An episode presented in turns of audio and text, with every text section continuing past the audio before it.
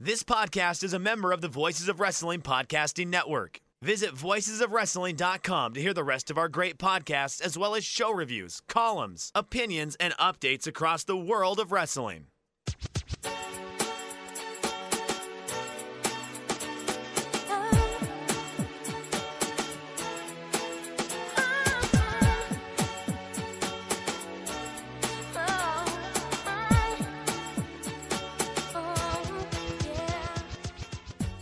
Hello, everybody. Welcome to Everything Elite. We've got a slightly different show for you this week. Obviously, we need to talk about the uh, speaking out movement, the accusations that have been made against wrestlers, including AEW wrestlers and staff. So, we're going to get into that.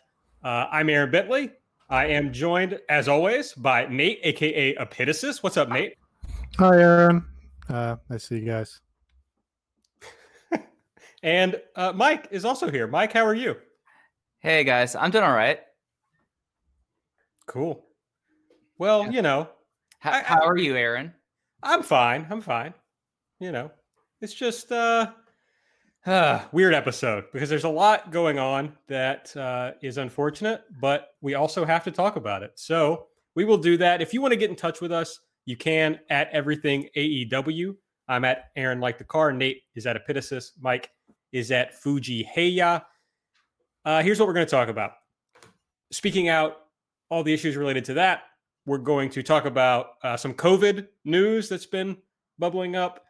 We're going to run down Dynamite, and then we're going to preview at least the first night of Fyter Fest, which will be coming up next week. So let's just jump right into it. If you have not been paying attention, basically, over several days, there have been uh, a lot of accusations, largely of either sexual assault or partner uh, emotional verbal abuse that have been made on Twitter toward wrestlers and wrestling adjacent people. We discussed this briefly on the episode last week, but at that time, there hadn't been any allegations made against, uh, specifically made against AEW people. So we didn't talk about that.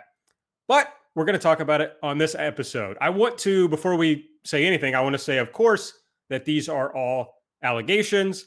Nothing has been proven in a court of law. Also, it's not our original reporting. We're taking this from the people who have made the accusations or people who have made the accusations on behalf of the victims of these issues. Uh, but even though I, I did start out by saying that these are allegations, the I think I can speak for everybody on the show by saying that we believe victims. We, uh, I think there's pushback on that sometimes related to, you know, guilt until proven innocence. But of course, uh, this podcast is not a court, and we don't have to uh, believe in. Uh, I'm sorry, I said that backwards, didn't I? We don't have to believe in innocence until uh, guilt is proven, uh, because we're not trying to, you know, take anybody's rights away. We just simply because of the way that everything is stacked against people who make these sorts of accusations, it uh, and the fact that false allegations are so rarely made that uh, it's best we think to just start from the perspective that the victim is telling the truth and go from there. So we're just going to get into it. Jimmy Havoc, uh, probably the the biggest one in that uh, AEW responded pretty quickly.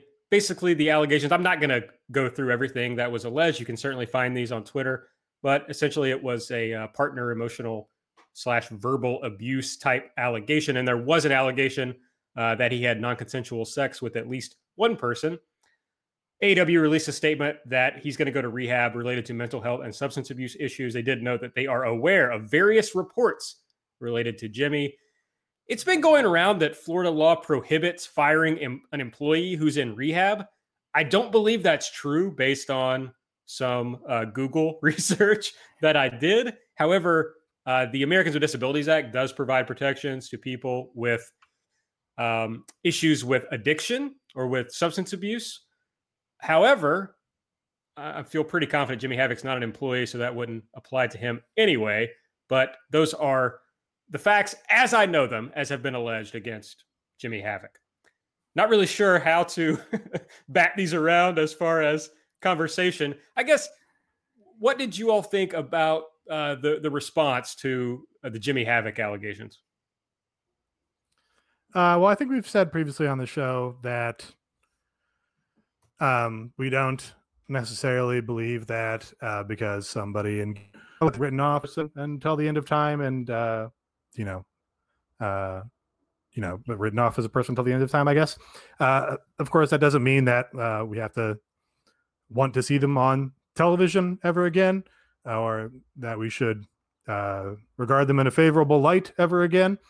Um, but you know, I speak specifically. We talked about Mike Tyson, uh, and he went and served his time and expressed remorse. And you know, everybody sort of makes their own calculations and determinations about how they feel about those things as they uh, come to know them. Um, this is a long way of saying, you know, uh, we do. Not, i don't want to say we. It's probably good that Jimmy Havoc is good because uh, there's certainly reason to believe from the allegations that he has, you know, underlying mental or substance abuse issues. Um, and it's probably good for an employer to support their employees or contractors that are seeking help for those sort of things. Um, that being said, uh, you know, uh, here this is a case where a lot of the conduct that has been alleged is so severe or uh you know all that once those things have taken place and you know uh, uh they've done their due diligence as far as trying to rehabilitate Jimmy Havoc's capacity to uh, uh, care for himself, I guess. Um, you know, we would want to see what that evaluation of Jimmy Havoc as an employee looks like for AEW. Um, you know, because this is not a there's a difficulty here because you know wrestling is well i don't want to talk about his value as a wrestler um yeah you know fine statement as far as i guess standing by their employee but again they didn't address the nature of those allegations and they are pretty severe where rehabilitation does not excuse, I think, the actions that he's alleged to have conducted. Yeah, I think that's a fair way of looking at it. It's very clear to me that Jimmy Havoc is someone with his own issues, but doesn't excuse his actions. And the way that they phrased it and something that I thought was kind of telling and how they phrased it said they'll will reassess his situation in the company after he completes rehab. That leads me to believe that at least in a contractual sense, maybe, or at least within like his employment for AEW, I would be utterly stunned. And we should absolutely hold AEW's foot to the fire if the, if he's back on TV. I don't think that it's I, I think that him having rehab and having uh, substance abuse and mental health problems to work through, I think that that is something that I think it's a good idea that AEW at least is at least my mindset the way I'm looking at it is and this might be a little bit eh, this might be a, a little bit of a uh, cold response towards Jimmy Havoc the way I kind of look at what they're doing and this is just from like the AEW standpoint is we want to make sure that this person is going to be in a place that after he's done, we will cut ties and we won't deal with him ever again. And we don't have to worry about what would happen to this person. And yeah, that, I, that that's my expectation here. I mean, I think he's gone and he should be gone. So, yeah. And, uh, you know, I, that was sort of Dave's uh, inclination was he didn't think that he would be back. But yeah, I think you know, you don't want to leave somebody in that state of being out in the cold where you say, okay, well, we cut all ties with them and did our part uh, because of this uh, horrible allegations. And then, you know, who knows what state of mind he's in and what further misconduct he could perform being yeah. a state like that, I think. Um, but yeah, there, there, there, you know, there's not really any any defense or any rationale to having him come back and being a guy that people have to watch on TV. Yeah, and an argument, at least towards Havoc, can be made of there has been incidents since his employee of AEW of him having substance ad- abuse issues while and having inner and having physical altercations with people within AEW while a while drunk. So there is a conversation of, hey, you let him deal with this then. Why weren't you proactive about it then to now? And I, I also and, know and what kind of uh, what kind of culture are you fostering where that happens? Right. Yeah. Because I know that there's been interviews about Tony Khan walking around with a duffel bag full of white claws. If you're someone who is, and, and there's people on who are already involved in AEW or people who have conquered substance abuse, or really you don't conquer substance abuse, it's something that you deal with every day of your life is that necessarily a healthy environment? Just in the case of having someone that's going to rehab for substance abuse, is that a healthy environment there? Like this is be a, lot like I know it's kind of tough to like partition off and say we're talking about speaking out, but we're also talking about the environment of the company in a way. But there is, and especially within the the British wrestling scene, as we think through speaking out, there is, I, I would say, a level of drinking that does seem to be and it's not excusing anyone's actions and it's not saying like you shouldn't drink or it, it seems like that that is an issue with the uh, European wrestling scene and I don't like the one thing that like when I when I've like seen their uh, and this also applies with Sammy Guevara. When I've seen how AEW responded number one thing in my mind is like I understand why they're doing this as a company but is this getting the victims the justice they deserve?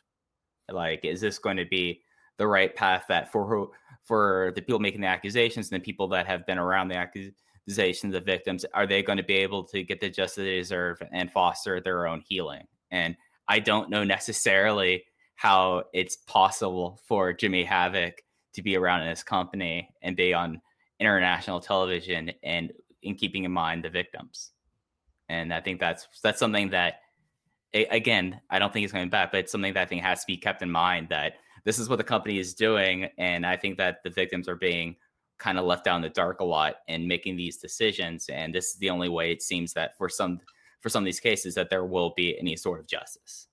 And I think that kind of applies throughout the entire speaking out movement. I think there's a couple of things that you made a point of that I would uh, want to address, which is one, you're right about the culture issue. I think what we're seeing through all this is there is a culture throughout wrestling of viewing women as less than and view and and male wrestlers viewing women wrestlers and fans as objects for them to engage in sexual conduct with basically and uh, not really anything beyond that using their connections their power in the business as a way to uh, obtain sex which is not uncommon of course in society generally but there's something about the economic realities of wrestling, I think, that make it uh, an environment that is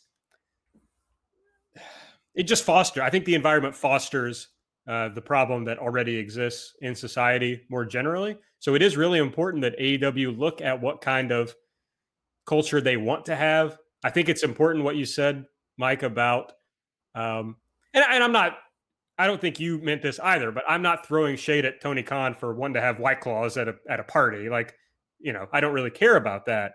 But it is true that substance abuse is a mental health issue, and there are people who are not able to uh, safely and responsibly consume substances.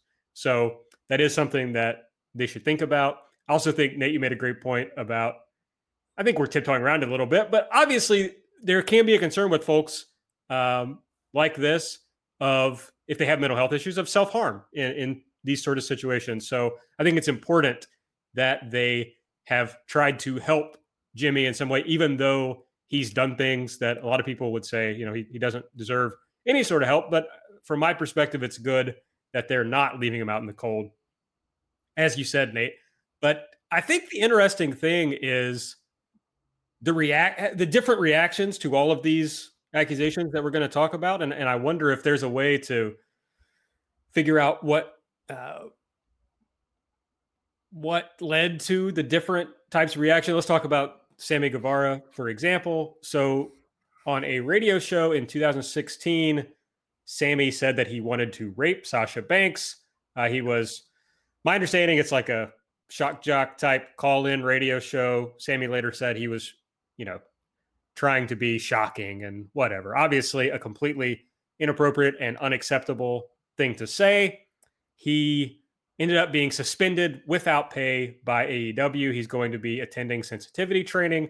The pay that he would have received is going to be donated to charity. Sammy also uh, released a video on YouTube in which he apologized specifically to Sasha Banks, uh, but also to everyone else for his use of that language. So these are the only two. There's several more or a few more allegations. These are the only two people to be punished in any way to this point. And from the in the Sammy situation, you can see that there's no way around what happened. You can't call it an allegation. He did it. It's his voice. There's no way out of it. And especially in this environment, there's no way to let him skate on it. He had to pay a price for this, even if it was from four years ago. With Jimmy, I wonder if he admitted to some of uh, some of what happened when he talked to Tony Khan. That's complete uh, theorizing on my part, for the record. Uh, but I wonder, based on other accusations and the and the response. But for Sammy, it's very clear there was just nothing else they could do. Yeah, so we kind of have to do a weird thing here where we're um, doing like analysis of the company's uh, performance in terms of uh, punishing people and hopefully creating some measure of justice that way, and also we're like engaging in like weird PR critic, uh, and you know also uh, just doing this common thing in the law where you make distinctions between things, uh, and I think there's people kind of reflexively, I think, don't like that tendency to draw those sort of distinctions um, when you're talking about issues as severe as uh, you know, sexual assault and the other things that have been out, alleged and speaking out. But uh, you know, that's sort of why the law exists is to make distinctions between some types of behavior and other types of behavior, and and find where on the spectrum uh, those lie in terms of culpability. Which is to say, um, yeah, they. I mean, I guess they did the best job. AEW, I mean, responding to this particular controversy. Um, which on one hand you're like okay yeah good job you know you you gave him an appropriate punishment because you took away his money uh, and you're donating it to an appropriate charity um, but the conduct that that is alleged here is you know really unfortunate speech that should actually absolutely be pushed back against and you know ideally would never happen in the first place uh, and you know contributes to uh, rape culture in a way that has actual ramifications on uh, you know people's lives and suffering but uh, you know that is still very distinct from actual conduct which is what you know uh, the allegations are jimmy havoc participated in and other people that we're going to talk about uh, also seem to have participated in you know actual conduct that is worse than speech referencing said conduct um, so, I, you know, I pointed this out on Twitter, which was, hey, you know, AEW was pretty prompt to respond to this, probably because it had become a larger issue on Twitter because it involved a WWE wrestler and it was, you know, a lot of banter about ratings and stuff. And it plays into that, uh, you know, lar- larger wrestling war, really. Um, and that's why it became a larger issue and an issue that more people could definitively fall on one side of. Um, but it would have been nice to see those responses about the other people we're going to talk about. I guess is what I want to say because, you know, uh, as you said, Aaron, there is they they sort of have the out on this one that they can say, oh, you know, the the conduct is not a matter of controversy. There's nobody disputing that it happened, whereas mostly because it's on tape um, whereas we're going to talk about people later that are reasonably identified from fact patterns, but were not explicitly named, then you know that kind of gives AEW now. They say, "Oh, that person was not explicitly named, so we don't have to do anything." Um, and that's not really satisfactory because you know it, it's apparent, it's uh, been made apparent uh, in obvious places, and you know we know that people like Tony Connor on Twitter and see this sort of stuff. So, um, you know, I, I really don't have a lot to say about Sammy Guevara you know, because the punishment has been determined at this point. You know, extremely uh, awful comments, but comments that are common among idiot gamer bros of a certain age, and you know, will continue to be made by idiot gamer bros of a certain age uh, on the internet for a long time to come. Sure, um, and yeah, you know, he posted a apology and made apology phone calls that you know seemed genuine to the degree that you can sort of judge these things. Um, yeah, um, I, I think you've pretty much have hit all the nails on the head. Uh, the only big thing that I would add to it is that with with all the other ones and the one the Jimmy Havoc and the ones we are to talk about, there other than being instructive that there is like a form of justice that needs to be delivered and there's a form of rehabilitation at least towards the victims the victims are able to heal and move on and feel like that they were heard and that their accusations were taken on the level. And with sammy of course it's out there. It's said and the the bigger issue with sammy's thing is how it perpetuates a strain of toxic masculinity and rape culture as all mentioned that very is a very big problem, especially with younger men. And especially as Nate kind of facetiously said towards like gamer culture and like YouTuber culture and things that that that concurrently with wrestling having this moment, there's also been like a streamer moment about things that like what you say have con- has consequences. This isn't anyone who says, "Oh, First Amendment, whatever." They're complete idiots, and you disregard because your words have consequences. And I feel like that this was uh, a. I, it's not my place to say this was a uh, if this was a correct amount of punishment, but it does seem that he has been taking what I believe are the necessary steps, at least to recognize his faults and his message. And it seemed like that it was his apology was genuine and something that, and it's not even minor, but some it's something that's so minor. Uh, it, it should be noted that for someone who's such like a YouTuber culture person, he promptly when he posted this demonetized his YouTube video, no ads. He made sure that was just going to go out there and reach as many people. And I think that that pretty much, if you want to look at this in a very craven way, that shows that someone's taking what his action seriously. And I think that that him taking his actions seriously means that I hope he goes through this training. I hope that he learns from his mistake, and I hope that he does what he can in the future to to stop perpetuating toxic toxic masculinity and rape culture. I do just want to say before we move on that like uh, this is not particularly fun to talk about, and I'm not sure that it's compelling audio in any way either.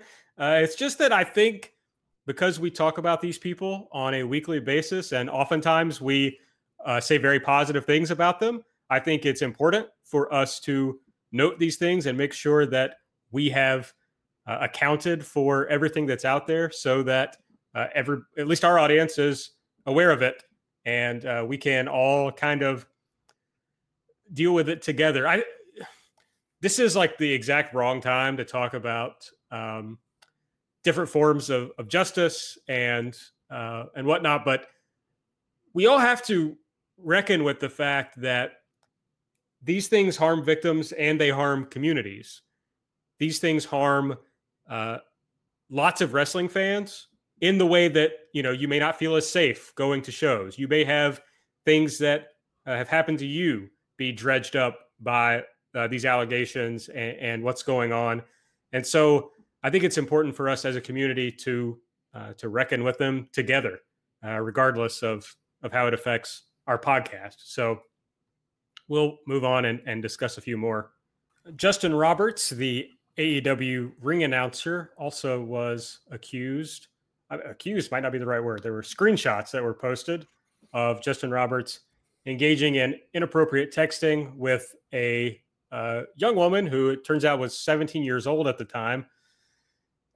I'm like the last thing I'm going to do here is defend Justin Roberts. The texts were extremely creepy. Uh, the texts them or the, the screenshots themselves didn't show that he knew she was 17, but I don't know that that's really a very good. yeah, that's yeah. uh, but it's just worth pointing out. But Roberts, so he was on Dynamite last night, so he doesn't seem to have uh, received any suspension or, or, any sort of discipline in, in that way, uh, and we have no idea why. This is a real problem with the company's transparency. I, we might talk about that later with COVID protocols, but you know, like transparency is so important of like why you make decisions and what you decide to do. And this isn't a behind the curtains, you know, kayfabe type thing. You should be able to uh, let the fans and your audience know what you're doing about things like this. They could they could easily put out a statement. We're aware of the allegations against Justin Roberts. We're investigating. Uh, we're going to let him continue to work while we try to decide what you know what's what's what. But they haven't done that. They've done nothing. So it, it only leaves us to speculate about what's going on. Yeah, and when uh again Tony Khan is quick to respond to random tweeters giving transparency on individual booking decisions, uh, it makes the silence on this stuff that much more noticeable. Like, oh well, you could respond on why the best friends don't have their title challenge yet. Uh, but when there are serious allegations against uh, your in ring performers or somebody like Justin Roberts here, and he just shows up on your TV, and it's like, well, we can probably guess that you didn't miss the story. So, what's the story behind you know nothing happening here?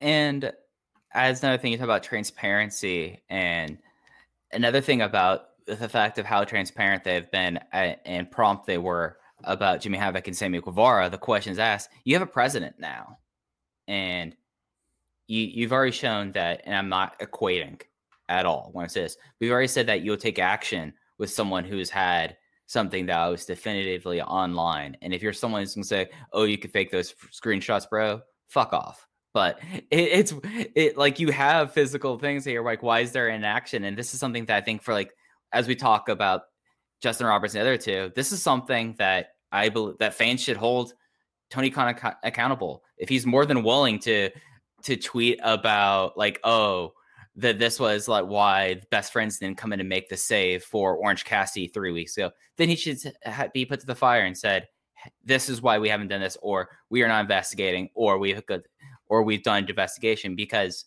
as y'all say, like transparency goes both ways. When you're not transparent, then you're opening yourself up for us to say like what are you doing why is this guy on tv and and why is someone so insignificant staying on tv in this in this role when we know that there's people in the promotion who have in recent weeks have done the job just as well so people should hold them accountable for this and because it's transparency and it's having an established protocol which they've made through jimmy havoc and Sammy guevara i'm not going to say what should happen to justin roberts but i'm going to say we have documentation. Like this isn't this is one of those things that like he was creepy with someone who was underage. And why is there no statement or why is there no repercussions? I'll say what should happen. If they investigate and find out he knew she was 17, he should be fired. Oh, absolutely. Immediately. Yeah. Yeah. Uh, yeah it's sort of like like Mike said, you know, uh, maybe he's an above replacement value announcer, but he's, you know, he's a ring announcer. Right. And it's like you don't want them making decisions based on uh, the value of the person to the company. Yeah. Um, but at the same time, there are people that it just it makes you wonder about the company's decision making process when someone who has uh, such little relative value to the company uh, is so far skating on something that is very obviously inappropriate. So we'll see if something comes up. But him being on Dynamite last night doesn't give me much hope as far as that goes. There have also been accusations made against Darby Allin. Basically, and you can again find these on Twitter. Basically, it, the accusations were of partner emotional and verbal abuse of a former girlfriend. and also accusations of coerced sexual activity. Darby was posting uh, last night that he was training for his return to Dynamite. Of course, he's been injured since Double or Nothing. There's been uh, no statements from the company either way about him coming back or not coming back, but you would certainly expect him not to be posting during Dynamite about his impending return if uh, the company had uh, told him that he was going to be suspended. So this seems to be another one that we just they're not transparent enough to give us any idea of uh, what they're going to do. It seems like they're not going to do anything about it. Yeah, I mean, um, uh, we might be able to surmise from other Darby posts that the company probably doesn't have a lot of control over what he posts at any given time. You know, he could just have done that uh, of his own accord, but certainly nobody communicated to him, "Hey, don't fucking do that right now." Um, so yeah, this is uh, you know not good. Um, uh, you know, again, if we're talking about making distinctions between something, this is closer to the Jimmy Havoc threshold of conduct than Justin Roberts or Sammy Guevara's conduct was. Uh, but we didn't get a statement on him, um, whereas we did get a statement on Sammy Guevara, and we got, uh, you know, a punishment and resolution on Sammy Guevara's conduct.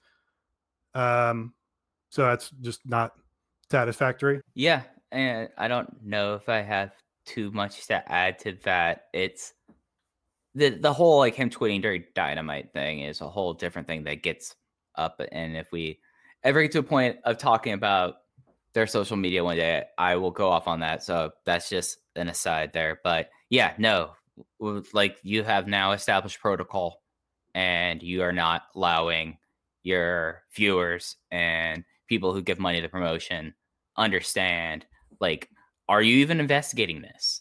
Are you even are there any repercussions? Is the reason he's saying he's quote unquote trained for return to the ring that he has a silent uh has a silent uh suspension that we don't know about and they're not going to make public it should be made public. So it's another thing that along with roberts that i fully think that it seems like it has to be up to the fans to hold the company to account here because they're not doing their own volition.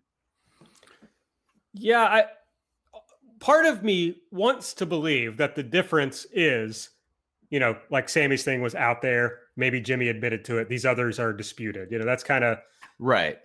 But what I really think is happening is the Jimmy Havoc thing reached and the Sammy Guevara thing reached real thresholds on Twitter of just blasting through if you go read a Darby Allin tweet right now, you got to go, you got to scroll all the way down before you'll find somebody talking about these allegations. Most of them are just your normal Darby fan reply. Right. So I don't think this has really broken through the allegations against Darby. And, and this is something that I mentioned last week that as we were recording, we did not have these specific accusations and these specific AEW wrestlers being uh, being alleged to have conducted these acts and identified by name yeah. Identified by name correct. And that's one of the things i said was i hope that because of the bigger names it's that commit acts and there's and that there's some sort of resolution of them that does not mean that people ignore the smaller names. And yeah that's a pretty valid point there and that there's a chance that they might be saying like oh this has gone over. We're just going to throw darby out on tv which is a fucked up way to deal things and that's infuriating yeah, and that's kind you know you expect basically that from a uh you know corporate business that exists for the purposes of making money. You know, they think there's money in somebody, and they're probably saying, "Well, can we skate on this? Has this broken through to the larger consciousness?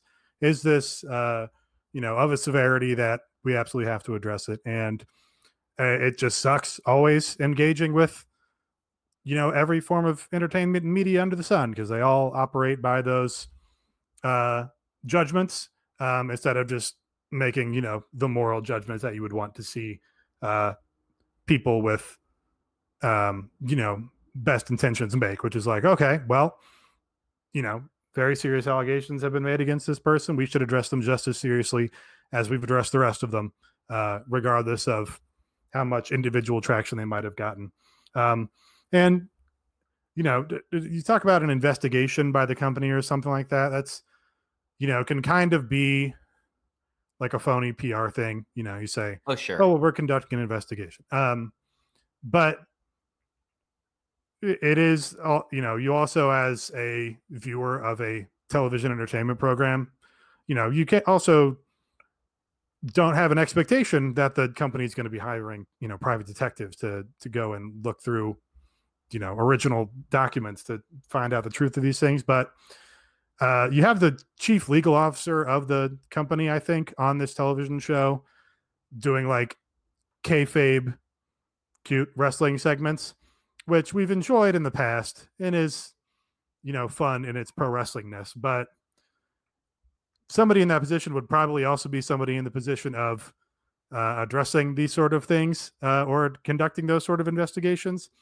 So it's you know it's kind of a bitter pill when it's like, hey, here's our chief legal officer. No, she's not talking about any of the serious allegations uh, made uh, uh, of our talent. She's here to talk about the fake wrestling match. Yeah, and, and that's something as well that I think they also had their chief operating officer. I think his name's Nick Sobick. That was on that segment as well. And they have such a crossover with the Jacksonville Jaguars, which is both a good thing and a bad thing. And when we get into like this, when we talk about COVID, it's the the question is is with the NFL, with the Jaguars, there's an established protocol. There's an established thing that for the most part is either published or whenever something comes out, they give the reason for that. This with wrestling, we do not have that, and that's a complicated uh, line for them to cross. I think it's just you're right, Nate, about you know the in- investigations by corporations. It's mostly bullshit. I think we've all just been beaten down because the the system that's set up to litigate these issues has failed. Doesn't exist. no, you know, the police are not going to investigate this woman's accusations against Darby Allin and make it happen in such a way that we will ever know for certainty what the truth is. And there will be actual um, punishment and actual justice of, in any real way. So all we're left with, which is frankly true about a lot of the system in this country, all we're left with is for corporations to do what the state will not do. And so, yeah, I guess it affects even me where I'm like, God, I wish this corporation would investigate these allegations uh, because we don't have anyone else to do it.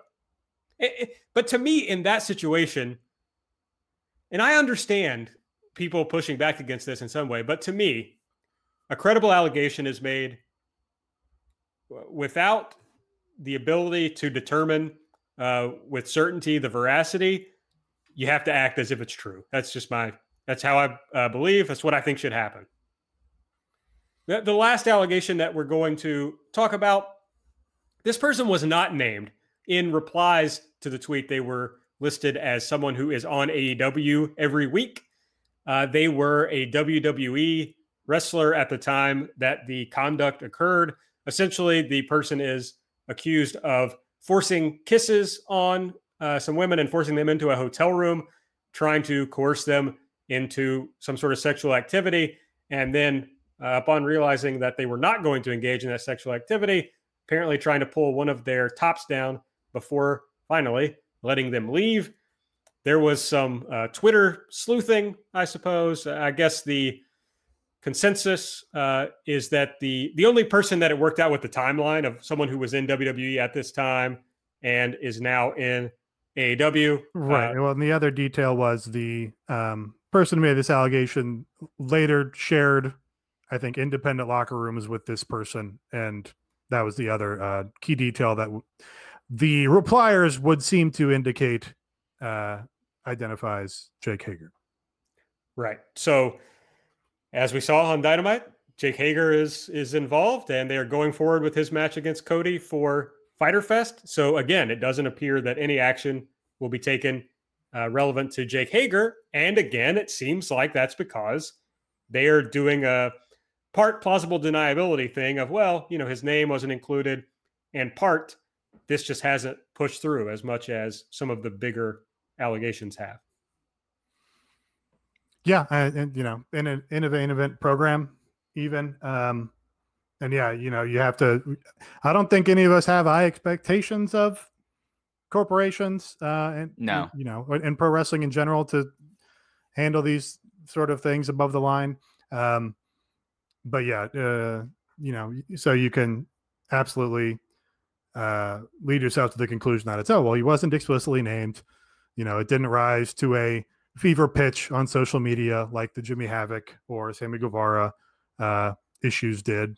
So they're just going to see if they can skate with it. Um, you know, and uh, I'll, guess I'll on that point. You know, Tony Khan and his father have worked in the NFL. They have, I'm sure, a lot of experience in dealing with people who are valuable as the valuable to them as players on a t- on the team, valuable to them um, in that football context that have engaged in, you know, serious misconduct. And so, the, you know, I, I don't know that this is fresh ground for them. Um, so, you know, it, it's not, I don't think we can uh, err on the side of giving them the benefit of the doubt. You know, we can say, you know, they've Yeah. dealt with these sort of issues before. Um, they know that these sort of issues exist in sports and in the wrestling industry and in every other industry. And, uh, you know, they have to imagine have some sort of protocol or at least prior experience dealing with this stuff and, and trying to make a determination on, um, what they have to address and what they don't have to address. Yeah, and, and that's kind of what I was getting at before about that, and especially like with that, you would think that the crossover there, and you would think that I think a reasonable assumption would be made that with this NFL experience and with having people who literally work for the Jacksonville Jaguars as a part of your C-suite, that you're going to be implementing a lot of your experience and probably your protocols from your other franchise. And just one last thing the idea as a corporation is being the determination here. I am not a fan of Pinkertons or anything in that sort of fashion. I just want to make that abundantly clear. But as AB said, this is the only only chance for the victims to have any sort of justice. So the, just wanted to clarify that at that point a little bit about that. But I think you all covered the Hager allegations as well as one could. I But, quickly. um, oh, I'm sorry. Go ahead, Nate. Well, so I was going to sort of go into a new uh, aspect to this whole conversation. So, do you want to hit something on Hager? Or? I was going to say, I quickly Googled Jaguars sexual assault, and it looks like two years ago, Marcell Dareus was accused of uh, sexually assaulting women uh, after meeting them at a bar in Florida. And it appears, best I can tell, that he continued to play for the Jaguars for two more years, was later cut. But now I read a story that says the Jaguars are open to bringing him back. So, I mean, I think that tells you what the response has been uh, from that organization. Yeah. Kind of tells you what you need to know. Um, so, I was just going to raise, I guess, the larger issue and, uh, and spring this on you guys of how we're going to talk about these people going forward. Um, I, I guess I would say it's not. I don't know that it's to uh, the podcast benefit or listeners' benefits who want to listening to a podcast about the wrestling show to have these sort of issues brought up every time one of these people is on TV. Um, you know, every time Darby Allin does something, I, I, I don't know that it's beneficial to say Darby Allin, comma, who was, uh, you know, accused by a partner of coerced sexual activity against their consent. Um, but you know, of course, it's going to color, I think, our perceptions of these people. You know, uh, wrestling is very dependent on having some sort of investment in the individuals, um, and especially in current wrestling, the individual sort of behind the performers. And I don't think any of these things will be leaving our mind, especially not if we don't get any sort of, uh, you know, reasonable resolution or uh, attempt to address them. So uh, I was just going to throw that out there. Yeah, I mean, and again, I think everyone has their own personal value judgments about what how people perceive people and how people perceive justice and what people perceive like that. I know that inherently within me, yeah, this colors my opinion, at least of these five people. And am I going to constantly bring up like uh, uh, Darby Allin who was accused by former partner of course sexual activity without their consent? No, I'm not going to. But it's it's very hard for me, and it is something that you brought up, Nate. That I think is a, another like side issue that is going on for us, and the idea of the veil between backstage and fans being pierced, and how that's like now a new form of investment is the wrestlers not just as performers, but the wrestlers as people that you know this is a big coming to terms with the overall industry and especially within society, especially in society that is so misogynistic and in so many different ways. So and patriarchal. So I mean, I know I'll say this: I've had to cover some people who have had who've been named and speaking out on my Dragon Gate podcast, and it's just something that, as like a historical record, it's not that these people it seems like are being deleted from existence. They they they will be there. It's just going to color my perception of them from now on. And for some of them, there there could be like Sammy Guevara.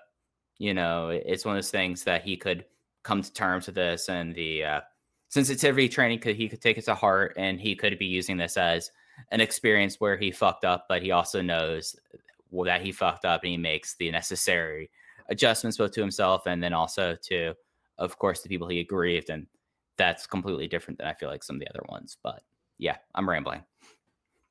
Yeah, frankly, I, I guess I don't know how I'm going to think about or, or talk about these people going forward. It watching the show last night, I was bummed when Justin Roberts came out like at the start of the show, but then you just kind of get watching wrestling. The most bummed I've been has been really diving into this stuff as we're talking about it here and really thinking about it and like, fuck, uh, this company's not going to do anything. And and we cover this company every week. So at times, I think that's going to be uh, disheartening.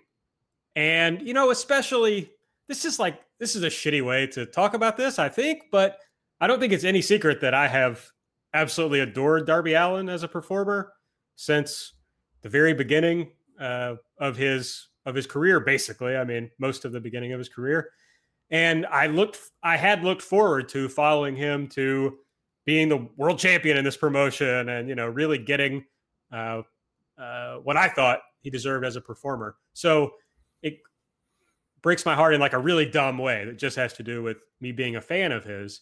And so it's going to be really hard, I think, to discuss him going forward because if he has a great match, am I an asshole for saying like, "Wow, Darby was really good in this match and I had a lot of fun watching it"?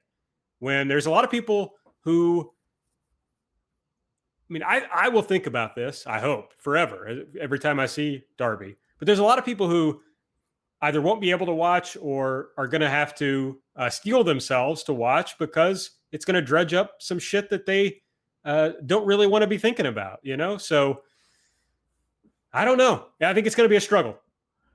Yeah. And um, I think that's I think everybody probably kind of shares that or shares your feelings on that, at least with some aspect of the life, because this is, you know, maybe I'm uh, historically incorrect, but this is like pretty uncharted ground for society because we're trying to undo thousands of years of patriarchy and rape culture. And uh, that's, and we're trying to do it outside of any sort of system. Um, and that's going to result in uh, a lot of uh, a lot of uh, you know irreversible kind of uh, uh, harm to people's lives in the name of greater progress and in the name of uh, you know creating a better society you know the the the accusers and these women are going to have um and you know accusers of any gender are going to have uh you know uh, uh something probably hanging over them for the rest of their lives because you know they spoke out in the attempt to create a better society where these things don't happen um and where this uh sort of treatment is not systemic to the degree that it is um and I think that's worth bearing in mind that this is, you know, before Harvey Weinstein, like there weren't mass identifications of powerful people that had, you know, habitually committed these sort of acts. Um, and you know, it was a global thing. Um, so it's all it's you know really uncharted ground for all of society. so uh, you know, it, it, it everybody's going to handle it differently, and uh, you know, it's it's going to be uh, learning experience for everybody, I guess. And and I think it's particularly weird as it relates to wrestling, in that part of me wants to say I have to consume wrestling in a different way. I can't become so invested in specific performers because you just don't know. You know, it's not like watching sports where if you have a team that you like, it doesn't really matter who the players are. And if the players change or the, a player is is bad, you can just eh, I root for the team, you know, not a big deal.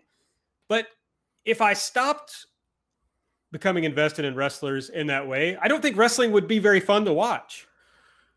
Yeah, and um, so, yeah, like I said, that that's part of the appeal of wrestling is getting that investment and watching somebody become a star and have their you know dreams fulfilled and have these uh, you know matches and personal accomplishments. That's part of the appeal, and this is also uncharted ground as individuals um, because we also don't very rare to hear these sort of stories about people we know in our day-to-day lives you know I, I i mentioned this in a group chat like you know, we're all guys. We've all had male friends. Some significant percentage of our male friends has engaged in, you know, coercive sexual conduct with people, and we will, we don't know, and we will never know that. Um, and we just don't have to address that because we never are given that knowledge. Um, you know, the, you know, we'll certainly, uh, you know, have all known guys that have turned out to be creeps and been like, oh, what the fuck, and, and changed your behavior accordingly. Um, but there's some you know un, un, other unknowable percentage that we'll never know about. Whereas engaging with a wrestling show or any other entertainment show we have to deal with that information uh, and adjust our behavior accordingly in a way we don't have to do in just our normal lives. Um, and so again it, it's unique in that way and it's uncharted in that way. Uh, so uh, you know hopefully hopefully having a conversation about it is to someone's benefit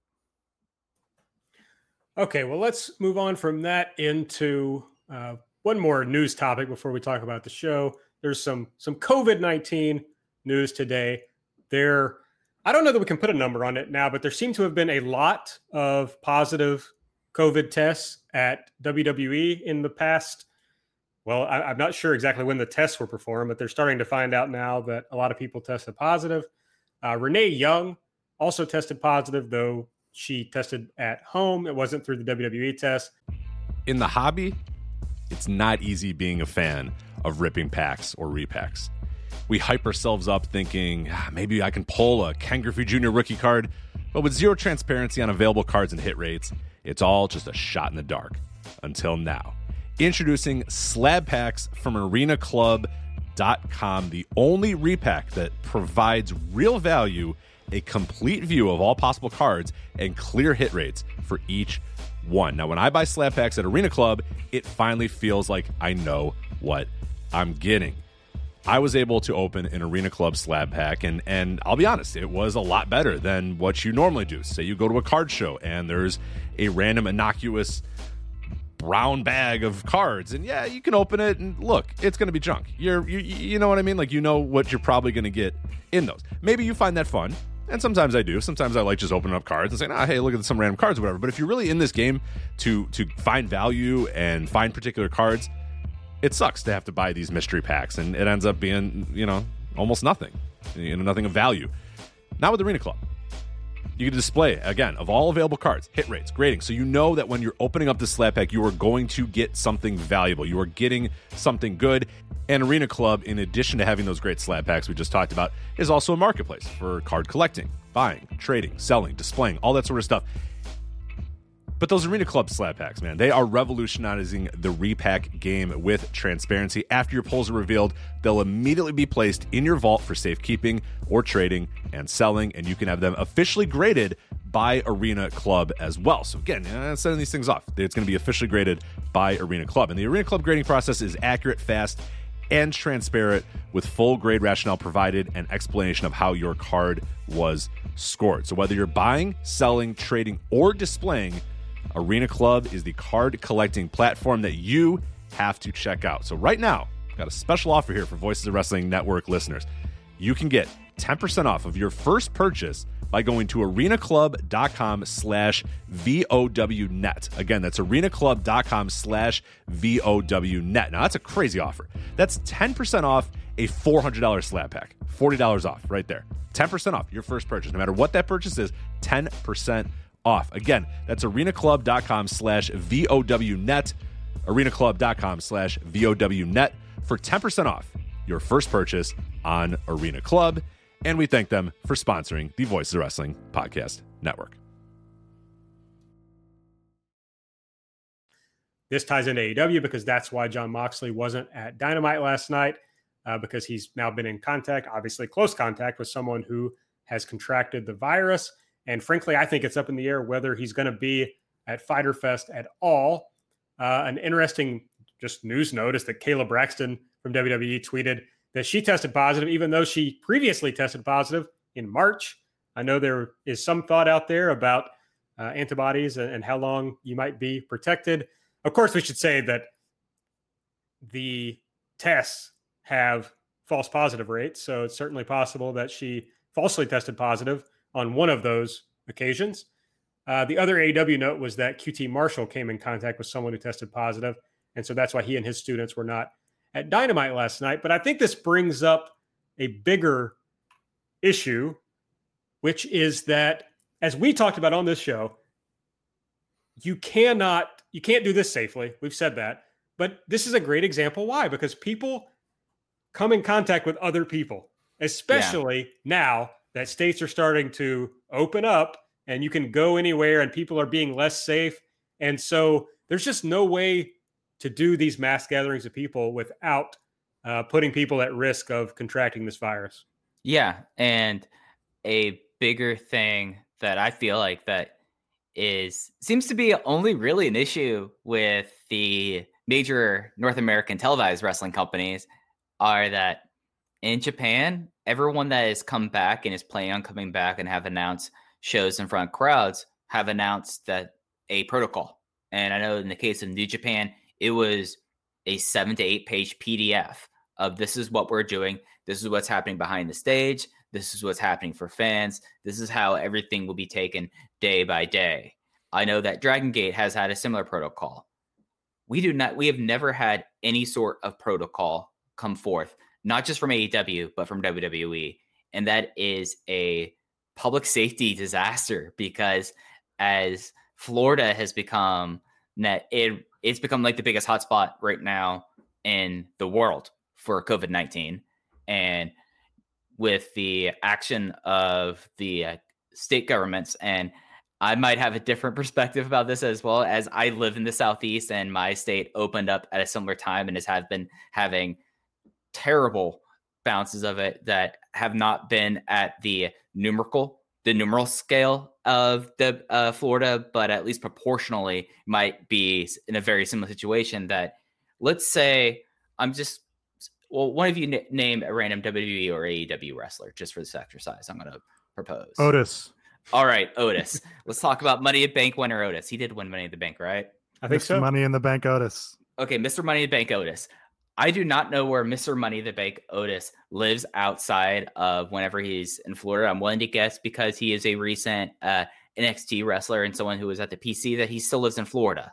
But let's say that you are someone that wherever WWE Money in the Bank 2020 winner Otis lives, let's say you work at the gas station or the or at the pharmacy.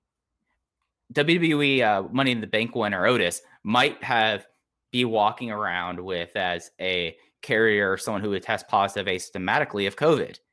It is a danger that if they don't have a protocol there about what's happening there that's out publicly, that we know that, oh, WWE Money Bank winner Otis has tested positive, that you could be getting positive and you won't be able to contract trace because that seems to be such an important thing here. And it's such a failing that I noticed today that friend of the show, Cubs fan, posted a thread because there was a show in Mexico that happened in an empty arena, and they got in a lot of trouble because it was it was in an area of the country was not an empty arena. But then they published what they did and they showed what they did. We don't have that. All we have again are tweets from tweets from like Tony Khan, at least for AEW, or we get reports of dozens of tests. And I mean, calling a spade a spade, AEW has to have shows because they have to supply content to Turner. Like that is, they have no other major revenue sources. That's yeah, how they. Alvarez operate. did say today, "Oh, if they don't do shows, then they they would go out of business at this point." Right. So the fact that like Jacksonville area, Duval County, big hotspot. Uh, as well know, Orlando, big hotspot. The fact they don't have any sort of protocol here that like it, it's good that they were cognizant and they were like, hey, QT was in someone in Georgia and he came in contact with it that tested positive. They said both both QT and his students they brought down, they are all out. And the same for Jon Moxley. But the fact is that now you have the the situation that Jon Moxley, to my knowledge, still is in Las Vegas, Nevada. He might have had this for a while and hasn't shown symptoms because of his wife not getting tested until now and only finding out through a home test. And it's deplorable. It's deplorable. Sorry for that rant. I get really worked up about COVID.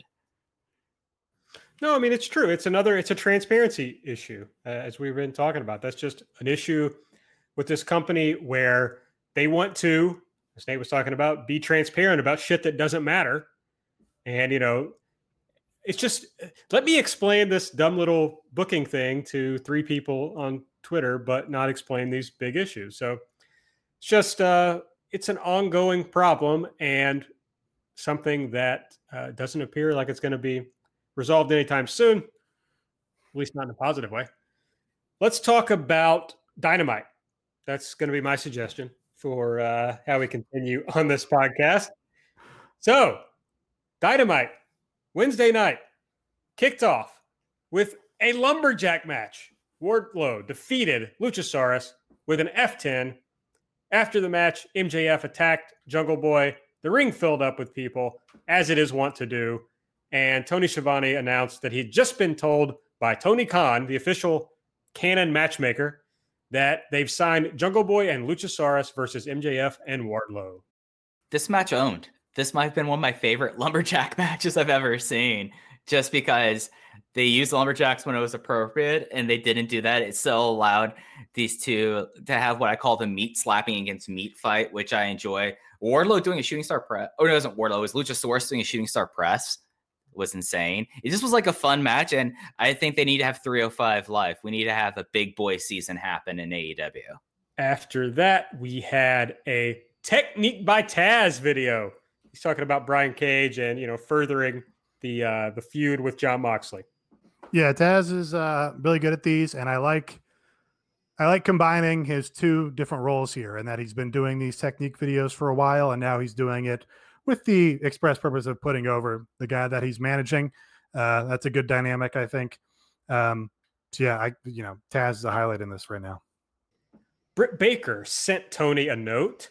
She says, "You are taking off friendship time out, even though you left me in the dumpster." And we see Britt in the back of uh, you know the vehicle that she was in last week, but now they have enclosed it in plexiglass and given her a security guard. Of course, as they pointed out on Twitter, the plexiglass may have been because she likely has been in contact with Adam Cole, who has likely been in contact with people who have COVID if he doesn't. Yeah. There's just no real, there's no way. You know, the, the, the WWE outbreak was inevitable. NBA is having their outbreak before they even get into this so called bubble in Florida. You know, there, there's going to be people in AEW that get it if they don't already have it. Um, and it, you know, in the future, we're going to have somebody significant in wrestling is going to die from this. Um, so just keeping up the, uh, you know, great mood for this episode. Um, you know, this was cute. Britt's a great heel. We love Britt's character.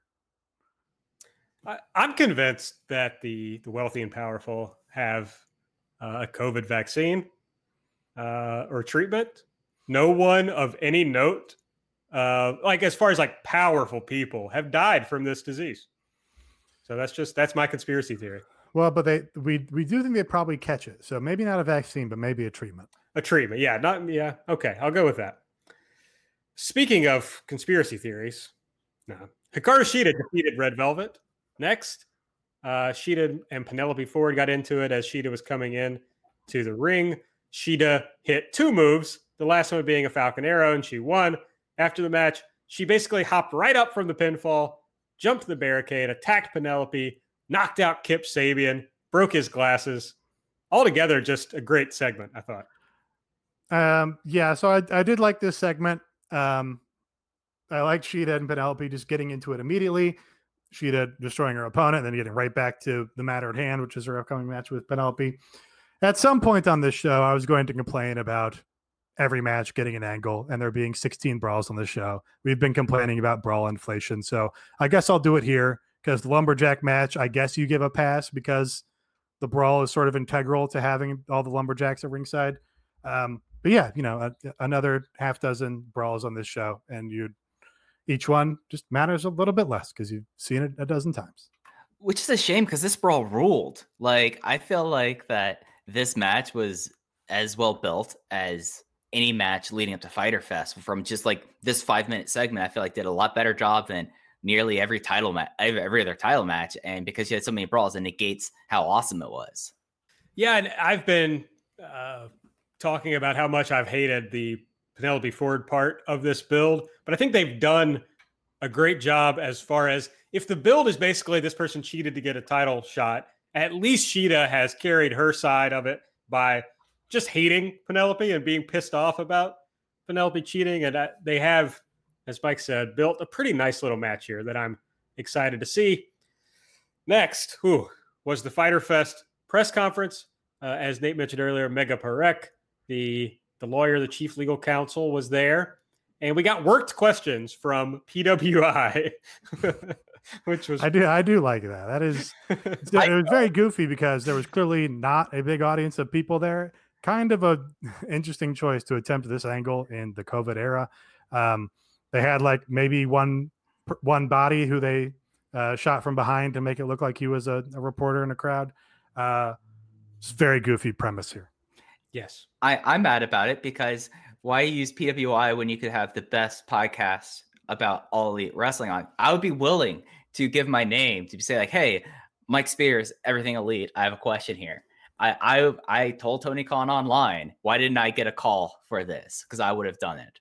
I would have been a I've been a full hazmat suit. Not Mike not, Spears willing to do uh kayfabe question or worked questions, which is funny because I hated the all out stuff. Right, that's what I was thinking. I, I it's just power and the idea of being on national telev- TV versus a dumb YouTube video. Two different things for me. Uh, so, we're working on we're going to establish the spectrum of, of Mike Spears' principles. Yeah, by judging. Yeah, if you put him on TV, then he has Oh, none. I, I I will wear a tracksuit on national TV for that. I would wear this one. I'm Mike, wearing Mike right if you wear the hazmat suit, they're not going to be able to see the tracksuit. Well, Yes. there are like clear hazmat suits We need is a custom hazmat suit that's Yeah. painted to look like a tracksuit. that, that is painted Firebird purple and looks like an Adidas SST tracksuit. That's it. There we go. But yeah, no, this segment sucked. This was this was terrible. Yeah, so it Well- started with Arn talking about Arn Anderson talking about Jake Hager not being there. And then he goes on this long thing about how he was telling Cody it wasn't the time for Hager to challenge him to get Cody mad. And then Cody said he was mad. So that's how Arn knows that the that it worked. Doing all this worked. Then they started letting Cody talk, and somehow he turned it into this thing about Ricky Starks and not having any money before he got signed by AEW, which I thought was pretty rude, The- uh, well, frankly. heavy heavy shot at the NWA. Yeah. Um, Cody was attempting to do something about the American dream and hard times here, um, but yeah, it uh, it did not really work.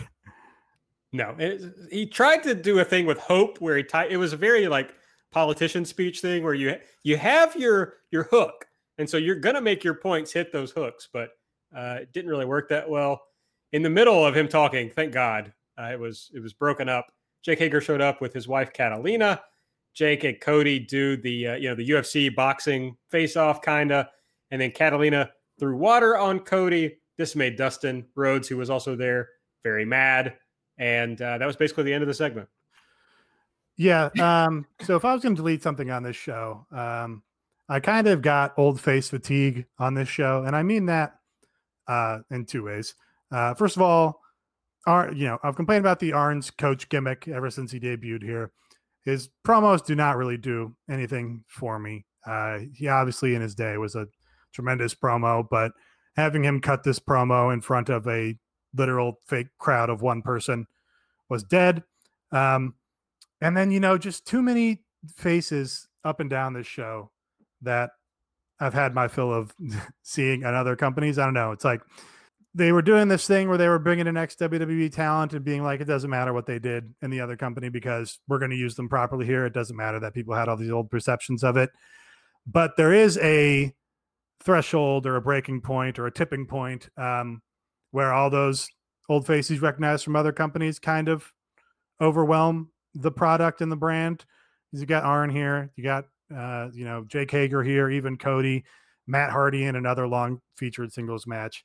Uh, you know, still pushing Shawn Spears, um, and you know, just all those old faces. I was just like, this is not the same like vibrant upstart revolution brand uh, that it was when you were getting Orange Cassidy debuting to a giant pop of young people. Like it's just not doesn't feel the same. Yeah, and as we've seen through the past, when TNA started to bring in WWE talent, it they completely just overrode whatever groundswell they could have for their own uh, in-house talent. And it was like, okay, we're going to cross the line. We're going to cross the line of WWE talent. How can you have a revolution, and how can you be like this kind of promotion? And I think that's an issue of the the show at large. Like this show is supposed to be, in theory, eh, the blow off for their big two week summer special that's to happen over the next two weeks. But at least from like here, there was only two, there were only three matches on here that had people that were not in WWE. And we look at segments, not very many segments with people who have not been in WWE. And it's one of those things that maybe it's the uh, realities of the situation. They aren't necessarily able to get everyone in on a weekly basis. And then you also have had, had issues with people coming in contact with COVID, people who are international. But like this segment is very symptomatic of the growing pains feel like this company has. And it, it's frustrating. Like to be honest, the one person I joined the segment is the one person who was never on WWE TV at all. Now it's Catalina Hager throwing water. Like I thought that she was, uh, I thought that she was great in the segment because like Arn Anderson, Arn Anderson basically droned. I remember being in the live chat. I'm like, okay, yeah, yeah. then I started looking up something online instead of paying attention because just got droning after a while. The I don't know when the last time this happened, but no elite members on the show. So oh, no wow. No Bucks, no Hangman, no Kenny. Maybe that's that might be contributing to just the sort of vibe you got from it. Just like yeah. where is you know, where are these Everybody. aspects of this? Yeah. right. Well, that's the promotion, right? It's it's called Elite all in the title. Wrestling. Yeah. all, the pro- elite, all elite wrestling uh, was no elite wrestling on this episode. Right. And the idea of the promotion was can these people add Cody, but can these people carry a wrestling promotion that is vaguely competitive with WWE? And you know, if none of them are here, that makes it it makes it pretty tough. So. Yeah. So I'll just double down on my take that they need to get rid of all the old managers because they don't add anything, especially when they're going to use this much time on them. They haven't added anything. I think that's fair. Uh, and I'm obviously a big fan of a lot of these guys, but you know, people have to go away at some point. Like you can't be useful in an entertainment uh, type aspect forever. You know, at some point you just have to be cycled out because otherwise you get in the thing like WWE where it feels like you've been watching the same shit for 20 years. Right. Yeah. You look at, you know, Randy Orton's run uh, in WWE has been like twice the run of Hulk Hogan's original run. This is like, you know, there's no new ground here. And you just also lessen the effectiveness of these guys uh, when you have them out here all the time. If Jake Roberts was twice a year doing a pre-tape promo to hype something up, he would have that much more gravitas and it'd be that much more effective. Um, but instead, he's just out here uh, you know, making Lance Archer look like not such a giant and looked just like a normal sized guy. Yeah, I mean, Taz has been the the different one in that he has added to the Brian Cage act. Yes. It hasn't been about him, and he's not retreading what he's been doing forever. Yeah, maybe it's helped that he hasn't been an on-screen character in a long time, so that helps. But he's actually been really good. So if these guys can come in and do something that's that's valuable, then they should. But sometimes it just feels like either Cody bringing in the people that you know that he loved, or Tony Khan thinking like, "Oh shit, I can book Arn Anderson for my TV show." I th- I think Cody in this promo says, you know, I, I I don't I don't like cosplay wrestling or whatever. You know, uh, he's cosplaying as his dad is what he's doing. Cody is a cosplay wrestler. Yeah, Yeah, he sorry. dressed up as uh, Solid Snake before. His They- gear they- is he based made, off He of- made everybody wear fake Star Trek uniforms to the ring. Yeah, his gear is based off Legend of Zelda. We went to the Indies, like, oh yeah, no, this is like something that reminded me of Legend of Zelda. Like, fuck off with that. He's basically uh, going through his feelings about his dad on national TV on a weekly basis. He is a cosplay wrestler. He's Which- cosplaying his dad, which I don't usually is mind. Fine. yeah, which is, fine. which is usually fine. But the thing is, is that we've experienced now in month three of this that Cody doesn't work without a crowd, and I think Right, that that's the the the, the hey, that that aspect of him relies on the stardom, and the stardom Right. isn't there when you don't get the the response. yeah, It also kind of sucks to be like, I don't like irony wrestling or whatever he said when like Orange Cassidy's going to be in the main event of the show that you're doing. Maybe this is just the heel turn. Maybe this is That's true. The FTR did throw up the four in, during did. match, so that would compute. You know, he also, you know, Hikaru Shida wore cosplay in her match. You know, Yeah. so and then immediately has Cody out here talking about cosplay wrestling. So don't, don't shit on maybe that's rest of your maybe show. we're maybe we're given uh not giving Cody the uh, uh, uh enough uh, enough running room here when he's actually doing a brilliant uh next level heel turn. Are we getting worked, bro? The tough. Bro, I've never been worked in my life. uh, then we got a video, Joey Janela, Sonny Kiss, with Sonny getting attacked by people at a gas station, and Sonny and Joey teaming up to fight them off. Here's my question: Did you all watch the full version of this video? Oh no, I don't think I did. yeah. I watched the full version. It owned.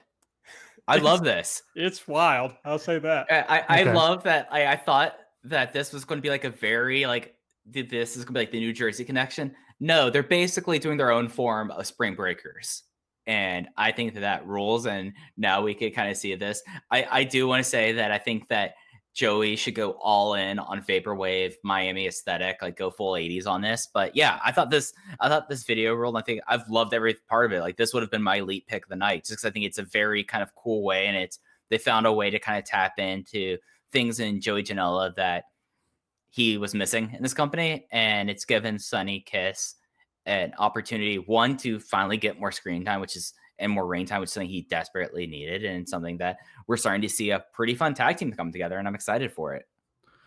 Yeah, the video was awesome. Uh, the music of the music when Joey was in the convenience store getting mass amounts of Lunchables. That's all tremendous stuff. That's exactly what you want from Joey. And them having this brawl in the gas station, uh, you know, lot there. Uh, you know, when you put wrestling moves in that context, they all look really silly. Um, but I think it worked in this case for whatever reason, just because of the tone of the video this team in particular with Joey Janela and the sort of character that he is, it kind of didn't matter that it looked, you know, like doing ridiculous spots in a parking lot. Next up, Brodie Lee and Colt Cabana defeated Joey Janela and Sonny Kiss. Did I get this right? Did Colt pin Joey? Yes, because Brody Brody laid him out with the lariat, uh, and right. then let Cody or let Colt, I'm sorry, uh, take the pin. So Joey was down there for a pretty long time waiting for that pin to come. Yeah, it just seems to be like Sonny is like the obvious person to take losses on this team. But Yeah, maybe it's just they they they think they can't hurt Joey anymore because they've already sort of Well. given him a lot of losses. Maybe that's all it is. that's true. Um, you know, I've seen complaints about establishing this new team and giving him a cool vignette and then just immediately having them lose in service of this other storyline, which, uh, you know, uh, is not, I think, is a valid complaint. Um, didn't really bother me in particular. I was like, okay, you know, one team had to win here. Uh, and the Dark Order being a organization that helps people that are losing does not make sense if they can't get Colt to win at some point, right? So, you know, uh, maybe maybe the Jersey Dyad team of Joey and Sonny is just a longer building thing, and I think that's fine. Yeah, I mean, Joey is acknowledging that he's like at his low point, so I think it's okay. I, I do hear the complaint, uh, but I'm willing to let let this one play out. Uh, the idea here was that Brody kind of stepped aside and, and let Colt bask in the the glory of winning. Uh, after the match, Lance Archer attacked Sonny Kiss. Joey Janela threw a chair at Archer, but then Archer took him out, and then Jake Roberts came out and stopped Archer uh, from continuing the attack. Then we got a video recap. This was very bizarre because it was tied to nothing around it, but there was a video recap of Shawn Spears beating Pineapple Pete on Dark by cheating. He had something in his glove that he hit Pineapple Pete with, and then very obviously took the thing out of his glove and handed it back to Tully Blanchard. And uh, yes, as you can guess, I hated it. Why did he have to take it out of his glove if the I don't referee know. couldn't see it? because you have to communicate that to the audience. Yes, they wanted it to be even more obvious what, what he had done. I, I I feel like if we saw Shawn Spears take the metal plate, which they made it very apparent on screen and was poorly shot, and clocked Pineapple Pete, and Pineapple Pete was not getting up after that, you don't have to take off the plate and throw it to this. It's a necessary action. We established earlier on this very show that Tony Khan watches very closely because as soon as that brawl happened, he booked the the tag match uh, involving MJF and Wardlow and, and Jurassic Express. So let's just assume he wasn't watching Dark. You know, I'll, I'll give him that. Maybe you know he doesn't check out Dark live, uh, but you know he just saw it. So what is Tony Khan going to do about the nefarious acts of one Shawn Spears? My uh my issue with the little recap here was the the metal plate in there is like the size of a magnet you'd put on your phone to mount it in your car. Like you couldn't hurt a fly with that thing. That is nothing. and it's on like the pad of at like the bottom of his hand, and he hit him like Like- with a punch. So like, how did that? How did that affect the punch? Don't Yeah. really understand that. Hard Yeah. to uh, say. Yeah, They should just I mean just fucking make it a magic glove if you're gonna do that. Why not? Matt Yeah, Hardy sure. Matt Hardy mined that glove in the mines of Moria and now it's fucking super powered. I don't know. that makes sense. FTR defeated uh, the SCU team of Kazarian and Daniels. I think it was Cash Wheeler who pinned Christopher Daniels after the fake Goodnight Express. After the match, I think Dax cut a promo. I really I don't know their Yes, names. that that was Dax, yes. Dax is Uh, the bald one. Dax Right. is the Dax. Yeah, Dax is the one who fucking gets in there and is a house of fire and doing all these uh, southern tag exchanges at like 300% speed and is extremely entertaining for that reason. He said, We weren't a welcome addition to the AW tag team division. We are, quote, barely scratching 5'10. Very funny. And don't have the athletic background that JR likes. Uh, he says, But there are good guys and bad guys, but we're the baddest guys. Calls out a bunch of teams, including the Young Bucks. I guess the Young Bucks were on this show, but only briefly. Um, but the uh, the Butcher and the Blade are stealing their truck. and Blade is calling the Butcher Butch, which I really enjoyed. Uh, this was weird. Pentagon and Phoenix jump in the ring. This is like a big return where they haven't been on TV in a long time. And the way they shot this just sucked shit because it's like, oh, well, there's Pentagon and Phoenix. Uh, but basically, this led to the Blade saying that they were challenging uh, FTR and the Bucks to an eight-man tag. Butcher and the Blade would tag with the Lucha Brothers. Uh, the Lucha Brothers hit a package pile driver diving footstop combo on Cash. Then the Bucks made the save. Lucha Bros left, jumped in the FTR truck, and they all exited. this was I hated this match. I think SC and I think that sadly Christopher Daniels has kind of fallen off the cliff. I mean, H has sadly caught up with him in a lot of ways, and it's kind of painful for me to watch, especially for him to have to take the fake Goodnight Express. That's painful. But the the the whole like absurdity of one the uh the Butcher and Blade stealing the truck. Two, Penta and Phoenix being in the ring for like two minutes before like something happened, and we caught on camera the fact that FTR saw and acknowledged that they were in the ring, and then like they, they all left in, they left in the truck was incredibly amusing to me that even though I couldn't care less about FTR, this was a very I, I'm somewhat excited to see if we get more truck crimes. Yeah, Uh, great match. Uh, I think this was SCU's best tag match they've had in this promotion. Um, a, a guy that's been pretty predisposed to not being into FTR. You know, I, I thought their feud with the Bucks was something that had a lot of juice to it, but as guys, like the whole fucking shtick about leg slapping and we like old guys and we're the game of wrestling and all this is just like turns me off the act.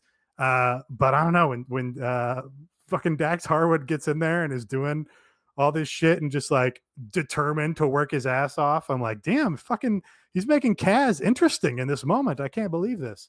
Uh, so I was, I was again, it might be a matter of expectations, but uh, this greatly exceeded my expectations. Um, uh, Blade getting mic time was a delight because that doesn't happen. that amused me. Uh, and then yeah, Penta Phoenix being in there is like maybe too soon, but hey, they don't know how to tag and they don't know when they're supposed to enter the ring, so that just made sense with their characters. And this four way match makes no fucking sense whatsoever, and I'm very hyped for it.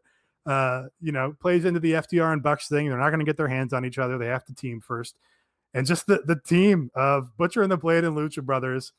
This is what I wanted from All Elite Wrestling. Is this kind of shit of Butcher and the Blade and the Lucha Brothers sharing a ring, and not another long Matt Hardy singles match. Um, yeah, this was uh, a, a delight. I guess I'm hoping the Bucks don't use the tag ropes. You know, that's like uh, one way that could be fun. Uh, my thing with FTR, I agree with you, Nate. I was excited about them coming in, but now I'm like, oh yeah, I forgot why I hate these guys' whole shtick. Like it's very boring.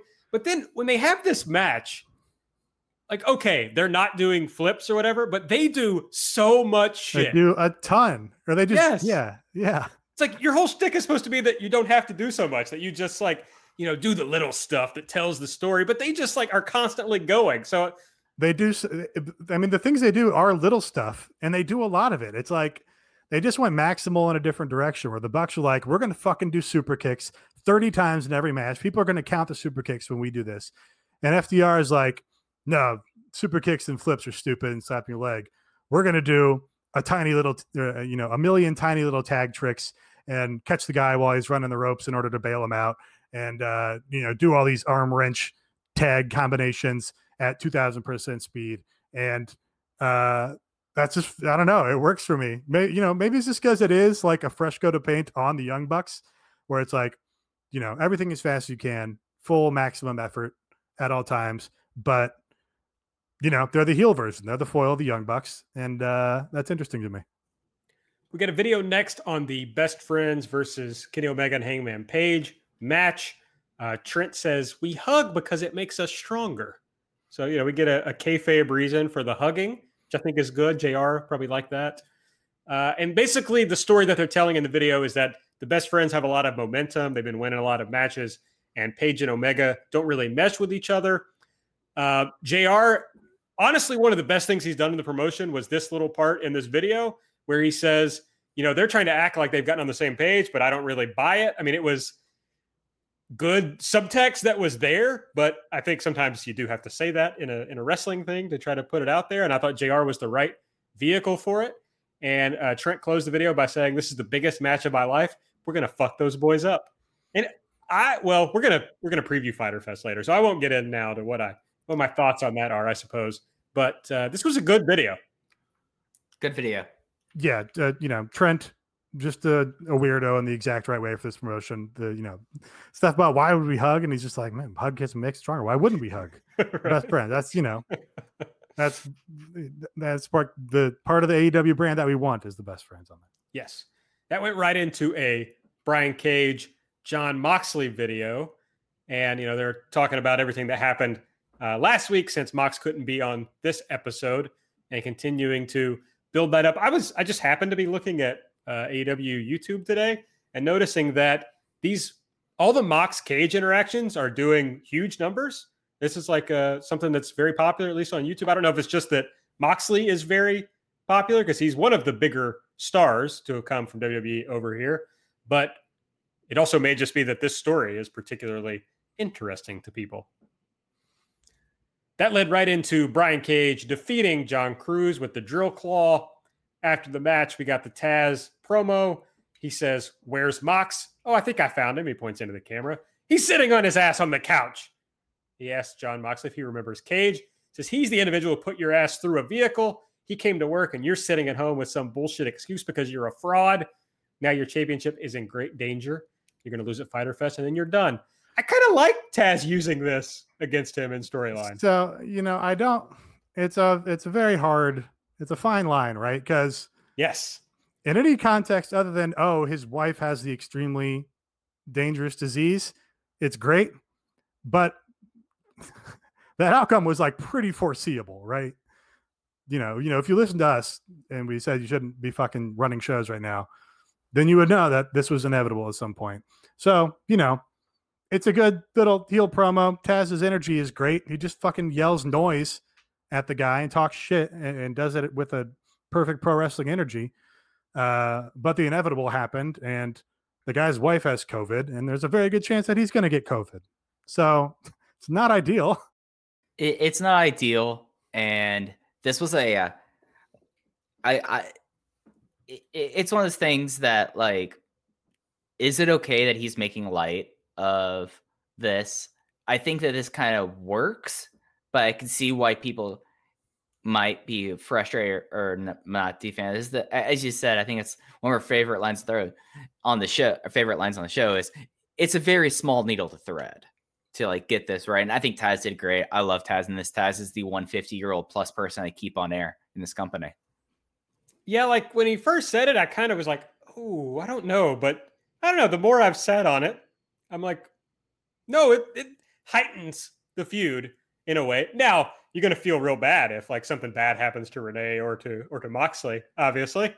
Uh, but at this point, I'm okay with it. Uh, we'll see what happens. Brodie Lee was backstage with Colt Cabana. He says, Tonight you showed the world on Dynamite uh, what you could do. You got your hand raised. He says, At Fyter Fest, we're going to take on SCU. Colt just, you know, doing some acting. He has some misgivings about facing his friends, SCU.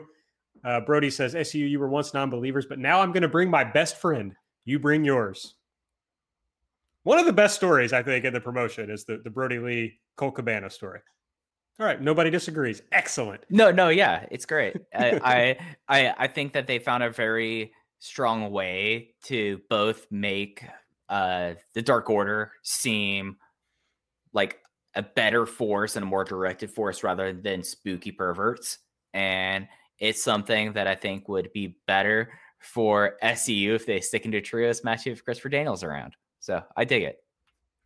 Britt Baker sends another note to Tony. This note is for Big Swole. She says, I might have been in a dumpster for nine and a half to 10 hours, but you're still the biggest piece of trash on the roster. Big Swole walks up to Britt, who's still in the, the Rolls Royce, uh, the plexiglass Rolls Royce. Britt says, I can't hear you. It's soundproof. You can't touch me. But of course, Swole climbs up the back of the vehicle. Uh, the weak point is in the back. There, there's no way to protect her. And she dumps trash on Britt. And we see Rebel trying to use a leaf blower to get Swole away. Yeah, good segment. You know, builds on the dumpster thing last week in a fun way. Turned her little plexiglass car into a dumpster of its own. Uh, and hey, you can put Big Swole in the plexiglass in there because she may also have, uh, you know, close contact with somebody who's had close contact with many COVID positive persons. So, uh, you know, sort of limiting your harm that way. Also, I guess we should talk about Tony Khan apparently said uh, on some podcast that we will not speak of that Kenny Omega had came up with the Brit Big Swole trash angle that's going on. I mean, trash in a not that it's bad in a positive way, and also was responsible for the angle of building up Anna Jay and then having uh, Abaddon squash her. So if you listen to the Patreon, you heard me talking about the the power struggles in the women's division, and it sounds like one Kenneth Omega may be uh, retaining some power in the Did women's you- division. Did you update your spreadsheet of who has power in what divisions in AEW over this? Because I know you keep all the stuff close to the vest. You track it because you want to know who's in power what time. So I fully expect when you saw this, you you flipped open Google Drive and you did this, right? Yes, I had to close my spreadsheet of who was nice to me on my birthday and open up the spreadsheet about who's in control of the women's division. But sounds like we could be headed back toward uh, a good day for the women's division. The glory days. The glory days. That's right. Glory days. Uh, the opposite of glory days, we had Matt Hardy defeating Santana with uh, a roll up of some sort. Uh, after the match, Ortiz attacked Matt Hardy. Santana Ortiz did the street sweeper on him. Private Party came in to make the save. Very hard to uh, stop myself from queuing for a uh, Dota 2 game during this match. and to forcibly pull my hand back from the mouse and saying, no, watch the, you have to do a podcast. Don't watch. Yeah, impressive restraint, Nate. I, I mean, the you. battle the battle pass just got announced. No, the Battle Pass has been out. They just put a giant sale on it Okay. where it's oh, like yeah. 75% off for levels or whatever. yeah. uh, which is funny because you know sometimes you'll go into these games and you'll see people with like 500 level battle pass, which means they dropped like 500 dollars on it or something. You're like, yeah, I guess you should have waited for the summer sale. And, and the thing that's insane about this, just so so Bentley understands what we're talking about, and for our listeners who This aren't is the Fyter Fest preview, by the way. Is this Yes. Dota segment right Yeah, the, the thing that they would always do, Aaron, is whenever they would have big The- tournaments, the Fyter Fest preview sponsored by Dota 2. I, Gaben giving us money. Yeah, hell yeah, yeah. I've already said that I would will go Take- be on take that, national Gabe. TV. That- yeah, Yeah. that's the better Gabe. Yeah, the better game. Uh, so, so the thing is that they would they would have something called Battle, Battle Pass, which is basically this compendium that would you would pay money to it, and you, it would put money into a tournament's uh, prize pool. The thing is that there's no tournaments this year; it's all online, and there's no big tournaments. So this is just people paying five hundred dollars just because they want a pretty skin on one of their one of their people. It's insane. Look, the skins are cute. You got to get a fucking balled out courier to deliver your awards. These things are important. Yeah, I have no doubt that that's true. I, I I feel like Patreon content would be us because I played a little bit Dota, but us doing a three stack with Bentley trying to teach him how to play Dota. No, I'm not. I'm not tanking my record by trying to carry Bentley. You're not gonna you don't have a Smurf pulled up ready for that. Uh, no. Uh, and now, if you try to play rank, they make you uh, validate a phone number. Oh wow, okay. Hey, Yeah. hey, Nate, does the Yeah. term smack off mean anything to you? No, it's not anything. Okay. You're not you know not familiar with the smack off? No, it's not. if I said the smack off 25, would that mean anything to you? No. Okay. Just checking. We'll we'll follow up on this. Okay. Orange Cassidy and Chris Jericho faced off in the main event of AW Dynamite. Jericho says that Orange Cassidy is a joke that when you hear it the first time, it's kind of funny, but the more you hear it, the more annoying it is. He says that the more he sees Orange Cassidy's act, the more it pisses him off. Uh, when he first heard his name, he thought it was stupid. When he first saw his matches, he thought Orange Cassidy was an embarrassment to the business. And when he signed to AEW, Jericho called Tony Khan and the Bucks and Cody and asked why they brought Orange Cassidy in. And they said that's because people love him. Uh, then he says, When I watch some of your stuff, I kind of got it because you're unique. You got over on your own. People love you because you're a lot like them. You're lazy and a slacker. You don't have what it takes to make it to the top. Uh, so you made a mistake when you broke out of your lane and got in my face. He says, I, I'm Chris Jericho, man, which was a, a great line read from Jericho. He says, so you better be the best Orange Cast you've ever been at Fyter Fest because if you try any of that kick me in the shin offense, I'll kick your ass and win in 30 seconds. You better dig deep into those pockets and pull out a man sized miracle because at Fyter Fest, the Orange Cassidy thing is over. You're going to run out of juice. Orange takes the mic, acts like he's going to talk, puts it down, does the kick him in the shin offense. Jericho gets mad. Orange puts his hands in his pockets. Jericho breaks Orange sunglasses. Orange goes for the double leg takedown. They're brawling.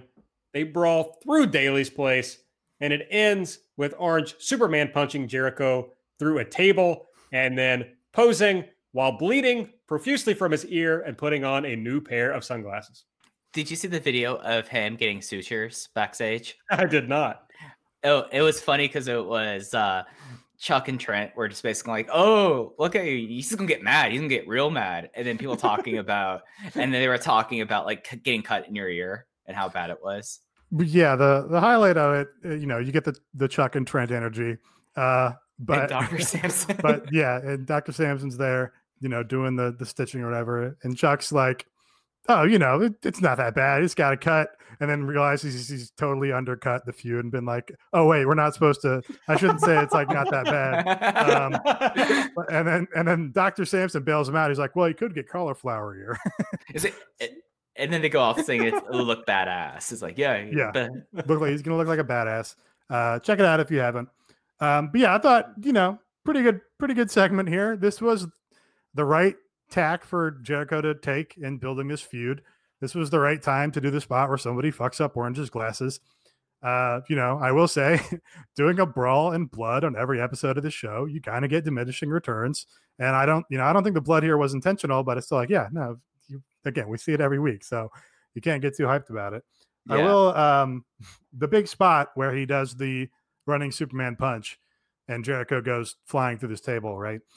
They they also did this in the Stadium Stampede, uh, and didn't realize their mistake. I guess running down these steps is not a good way to get speed and make it look like it's more forceful, right? No, Yeah. not at all. No, Yeah, like, looks- yeah. So what what they need to do is I don't know if you guys have any experience with this. Instead of steps, they need sand dunes. Because sand dunes you can run down at full speed, and as you take steps, the, the dunes you know collapse and compact and make steps underneath you, so you can run at full speed down essentially a giant mountain. Uh, so they need to install a sand dune in Daily's place, and then they could do all the spots they want, where you get a big running start down a hill, and then do a dive onto somebody through a table or whatever. and you get the potential of someone getting like tripped up in the sand dune and No, eating- see that that doesn't happen because it just Oh, I compact. sand. Okay, well, I I was flawless in my running down a sand dune experience, so that that's Oh, just look, a, look, look that's at just me. a Mike Spearsism. look, look- look- look at me, Mr. Perfect Sand Runner over here. the you. athlete, Nate. I'll take it. The athlete Nate. Yeah, uh, they were really the god awful. premier athlete. premier athlete brand. Sorry. Thinking about starting a brand. yeah. Uh, they, they, Premier they were- athlete sand. They- there we go. The Aaron Bentley joke of the week. There we go. was. Thank you, Nate. Uh, they really got off on breaking glasses this week, didn't they? Uh, yeah. Well, the first one was uh, not on purpose. I don't think. But hey, uh, Yeah, but you're right. Yeah, and Nate, you really you did the whole like uh, broken glass thing where now it's like they literally do an angle after every match, and now it's all I can think about when I watch Yeah. the show. There's never nothing ever just breathes. Ever there's an angle or an attack after every segment or Yeah, during every segment. it's. I mean, it has real EFED energy from Tony Khan. It really does. All right, that was Dynamite for this week. Uh, the ratings came out uh, earlier on Thursday. AEW takes a big drop, uh, although it's kind of in line with the the, the curve that they have had over the past uh, four weeks. They're down to six hundred and thirty three thousand from seven seventy two, so one hundred forty thousand viewer drop. They dropped from a 0.28 in the demo to a 0.22, and from eighth to seventeenth in the demo. NXT was up slightly, but it made them up big over AEW with 786,000 total viewers. But they lost again in the demo, down from a 0.2 to a 0.19 and down to 26th from 25th in the demo. Yeah, I got no takes this week. Yeah, they were they were not very good. Yeah. No. All right. Also, just want to remind everyone to check out patreon.com slash everything elite for uh, your bonus EE content. You get lots of bonus shows. So if you need more podcasts, we do lots of them every month. So check it out. This week, Mike and Nate did Into the Codyverse about the GCW The World show from Indianapolis. And uh, it's getting rave reviews in the Everything Elite Discord. Oh, good. It was a fun show. We, we might have Yeah. another one coming up with uh, the uh, backyard too. We might we might have another review coming out with that. Yeah. maybe. Sick. Yeah. We also, as always, had AW Light previewing Dynamite and Nate giving us coverage of all the vlogs that exist Ah, on the face of the earth. Sorry, I forgot to check if there was a new Blackpink vlog today. That's what that Well- was. Oh, new single drops at like 3 a.m. So when everybody gets up tomorrow morning, or if you're listening to this on Friday this morning, new Blackpink single should be out. So give that a That's right. that out. How you like that? How you like that? Uh, next week, we're going to have a Fyter Fest retrospective. We'll look back at, at last year's Fyter Fest and talk about this year's Fyter Fest. So that'll be coming up. It's really just really refreshing to engage with an industry that's not at all problematic and doesn't have you know these sort of issues like K-pop. You can just like, oh, I can go to K-pop where nobody's canceled and there's nothing seedy going on behind the scenes. It's really nice to have that sort of little break. Absolutely. Uh, so join the Discord. I'm sorry, join the Patreon, which will also give you access to the Everything Elite Discord, where we do live voice chats during dark, during dynamite, and we uh, just chat at, at any given time about everything. So join us, patreon.com slash everything elite. Next week on Dynamite will be the first of two weeks of Fyter Fest from Daily's Place. We're going to get a live show. Well, I don't know. It's hard to really say what's going to happen with uh, COVID. so I can't really say, but this is the card as we know it. Uh, the TNT Championship, Cody versus Jake Hager. The Women's World Championship, Hikaru Shida defending against Penelope Ford. The Tag Team Championships are on the line. Kenny Omega and Hangman Page defending against the Best Friends. Santana and Ortiz versus Private Party. And MJF and Wardlow versus Jurassic Express. So a, a pretty strong card for uh, the July 1 show. Yeah, I mean, there's I I'm more stoked about Shida and Ford than anything else title wise on the show. I don't know. I'm pretty stoked for the tag match. I think it'll be a lot of fun. The tag title match. Yeah, I've, I've liked what they've done with best friends on this show. Um, and you know, Omega and Page pretty much have good matches as a team. So, yeah.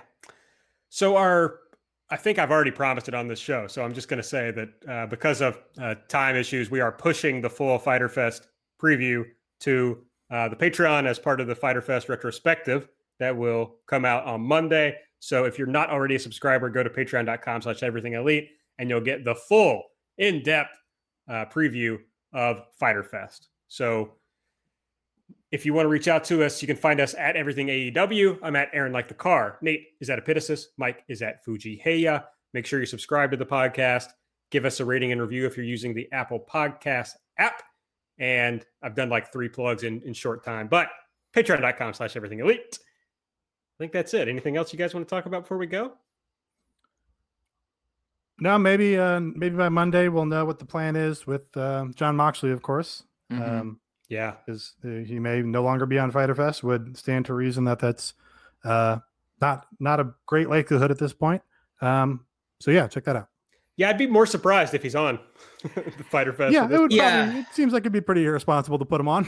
yeah, I think so. but hey, you know, Yeah, like i- until it came out that uh that Renee Young did a home test and only found out because of like the home test. I was like, okay, this could have been something because the last taping was two weeks ago before last Wednesday. It could have been something that happened and you've already had the so the 14 day quarantine already started. So it's like, okay, it could happen. Now we will see. We will see. And I mean, we'll see with it'll be interesting also because with QT Marshall al- as well, especially considering how many of the people live in that area of Georgia. So we will see. It'll be interesting one way or another. All right. Well, for Mike, for Nate, I'm Aaron, and we'll see you next week.